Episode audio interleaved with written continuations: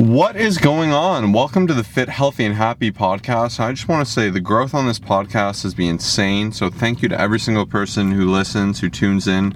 Y'all are the best. Uh, but without further ado, I'm your host, Josh, here with my co host, KJG in the house. And uh, we got KJG in the house today. And uh, real quick, just gonna ask for a little favor. If you love this podcast, you know, so many people are saying Monday and Thursdays are the best uh, parts of their week, you know, and that's just so endearing to us. Tell a friend about this podcast. You know, someone who's into fitness, say, hey, have you checked out the Fit, Healthy, and Happy podcast? Because that's how we're gonna get this bad boy to grow. Uh, we should probably do some collabs on other podcasts, but we've just been so centered in on focusing and creating great content here that that's been our number one focus. So, uh, we've also been getting a ton of great questions, and today, instead of including this in Mailbox Monday, wanted to section it out and do a full episode on this because I've been asked probably about a million times. Million and one.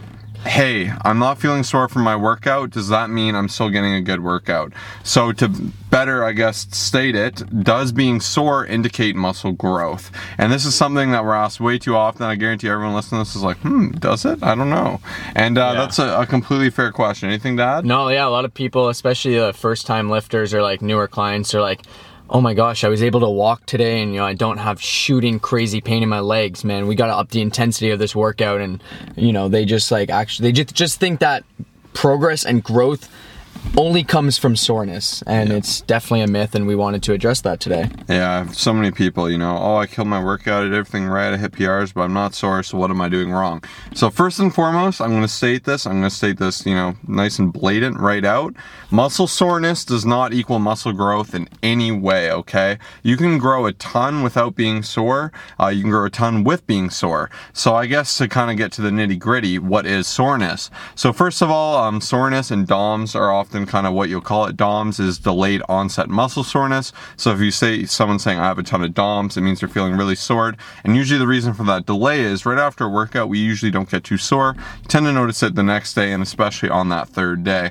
Um, usually that's when you feel soreness really, really come through. So what this is, is when you have little, little microscopic tears in the muscle, um, and that results in muscular inflammation. And the reason the muscles inflame um, is to kind of notify you that, you know, they're trying to focus on rebuilding, they're sore, and it's your body basically saying, hey, idiot, don't smash these muscles, let me heal up.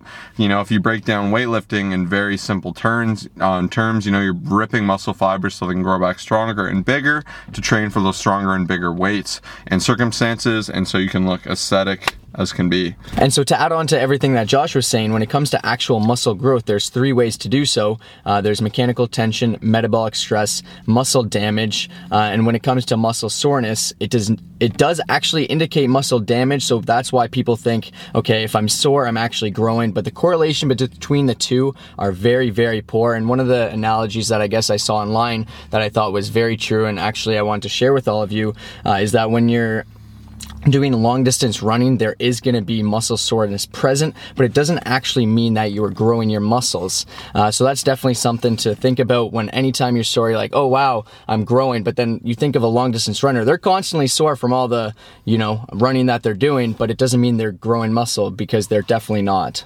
Absolutely. And uh, one thing, you know, uh, me and Kyle are big on is, you know, even though you can't necessarily use soreness as a gauge to, you know, whether you're working hard or not. And once again, it doesn't indicate that, right? It just depends on this level of inflammation. And another very interesting thing to note is that muscle soreness is an incredibly personal thing. Um, so I've noticed some people are constantly sore no matter how long they've been lifting. Um, but obviously, the more you lift, the longer you've been at it, the more you'll kind of adapt to this and the more consistent you've been as well. You know, clients I see once or twice a week always seem to be deathly sore. But you know, when I see people more like uh, four or five times a week, uh, they don't get as sore, you know, because you kind of adapt. Your body becomes smart, it gets built up, it knows what to expect. Whereas when you just kind of throw it, it's a shock. It's like, what the heck's going on? So just because you weren't sore from that hard workout doesn't mean you're not working. Uh, what you can use soreness for is to make sure you're working the right muscles. So even when I started doing OHP again, um, I know I made an episode earlier that I'm not a huge fan of it. I mean, I love it for the, you know, muscular and power ability it generates, but I didn't like it because it kept hurting me. So I'm like, okay, I'm to work on, you know, doing this better. and I started doing it. My traps were so sore. Like first week, like I couldn't function. My neck, I just want to like rip my head out of its socket. It made me so uncomfortable, and I thought, okay, maybe I'm using a little too much trap in here. Obviously, that is kind of a secondary mover in a sense uh, to that movement because you're pushing that head through. But I was just so sore, and it showed that I had a weakness there. So it's probably good that I actually was recruiting them and building it. But uh, case in point, if you're trying to do bicep curls you're curling a weight and the next day you wake up and your back super sore you're probably doing something very wrong right? Um, that shows you're recruiting the wrong muscles. And same with other movement patterns too you know like if you're training shoulders and uh, you wake up the next day and your legs are really sore maybe you're driving you're not like yeah. obviously you want the right muscles to work and um, i think it's a great way to kind of connect mind muscle connection with the muscles you're moving. And then to move even to that um, that doms is a very personal thing. Um, some research has shown that 33% of individuals do not experience DOMS when heavy uh, lengthening based uh, lifting protocols are followed, but will still um, experience these significant training adaptations. So what that means is actually, you know, one in three people essentially won't get all that sore, but they will still progress just the same as everyone else. So, you know, if you're not feeling sore, don't beat yourself up. Um, and a lot of it too will be kind of a result to adapting to this new stimulus. So, you know, if you've only done curls and then you start doing hammer curls, you know, a little bit of a shift where you're recruiting new muscle fibers, uh, things things you haven't worked before, you'll really feel that inflammation. Um, but once you stay on that routine for a little while, you adapt. Anything to add? Yeah, and there's actually like some muscle groups, and this is something to keep in mind that just don't get nearly as sore. Like your shoulders, it's very rare for them to get as sore as your legs and the biceps would. And there's also some specific exercises that will just always make you sore. Like anytime you're doing like a stretch, like a like a chest fly or a stiff leg deadlift, I find no matter what, I'm just always sore. Um, just the fact that you know the areas will still grow, especially the shoulders, without getting insanely sore, just shows that it doesn't mean you're progressing um, if you're always sore. Like you can still progress without the soreness. Yeah, so that's pretty much it uh, in a nutshell. Uh, so to break it down in super, super simple terms, so everyone has a great understanding of what goes down. Soreness and DOMS are interchangeable terms, pretty much. Delayed onset muscle soreness if you're getting sore, um, it just means you have some inflammation in those micro tears as your body's trying to, you know, adapt and change. And then from that, you're sending these signals to your brain, um, basically letting them know it's repairing, and you get this artificial soreness. So the muscle is okay. You can still work it. It just makes it uncomfortable to work, so it can focus on that repair. And then to finalize from that, you know, being sore does not indicate um, success in the gym or more growth than not. Uh, you can still develop without being sore, um, and it's a very personal thing. Some people get less sore, some people get more sore. If you are getting sore, you want the right muscles to be sore. Mm-hmm. That's how you know you're working it properly, and that's about that. Anything to add? I think the one final thing is that you know it's you shouldn't be aiming for it, and if you are consistently sore, sometimes you have to take a step back and evaluate how well you're recovering. Maybe you're doing actually too much volume if you can't walk for like five days.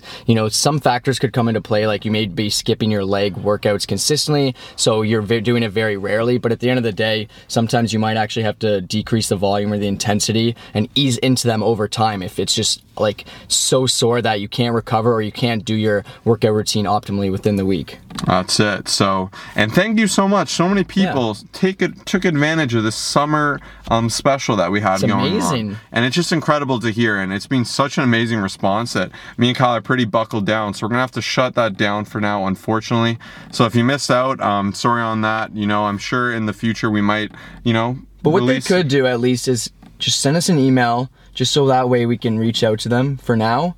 Like mm-hmm. just have it there. We'll put a list, maybe five or ten people, and then and then once we open yeah, it back then up, we can.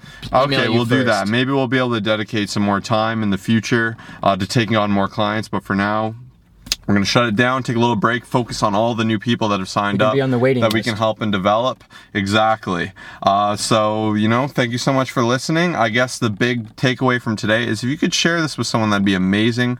Um, you know, really just we want to get this podcast out to more ears. And if you are interested in taking advantage of that special, if we do bring it back, shoot us an email. We'll make a waiting list and uh, it'll be first come, first serve from there because the demand has been amazing. I love it. And shout out to all the people that did take advantage of this because this is incredible. Um, you know, it's great seeing people already getting results, inches lost, pounds lost, strength gained. It's absolutely fantastic. So thank you so much for listening. We'll see you in the next episode. Peace out.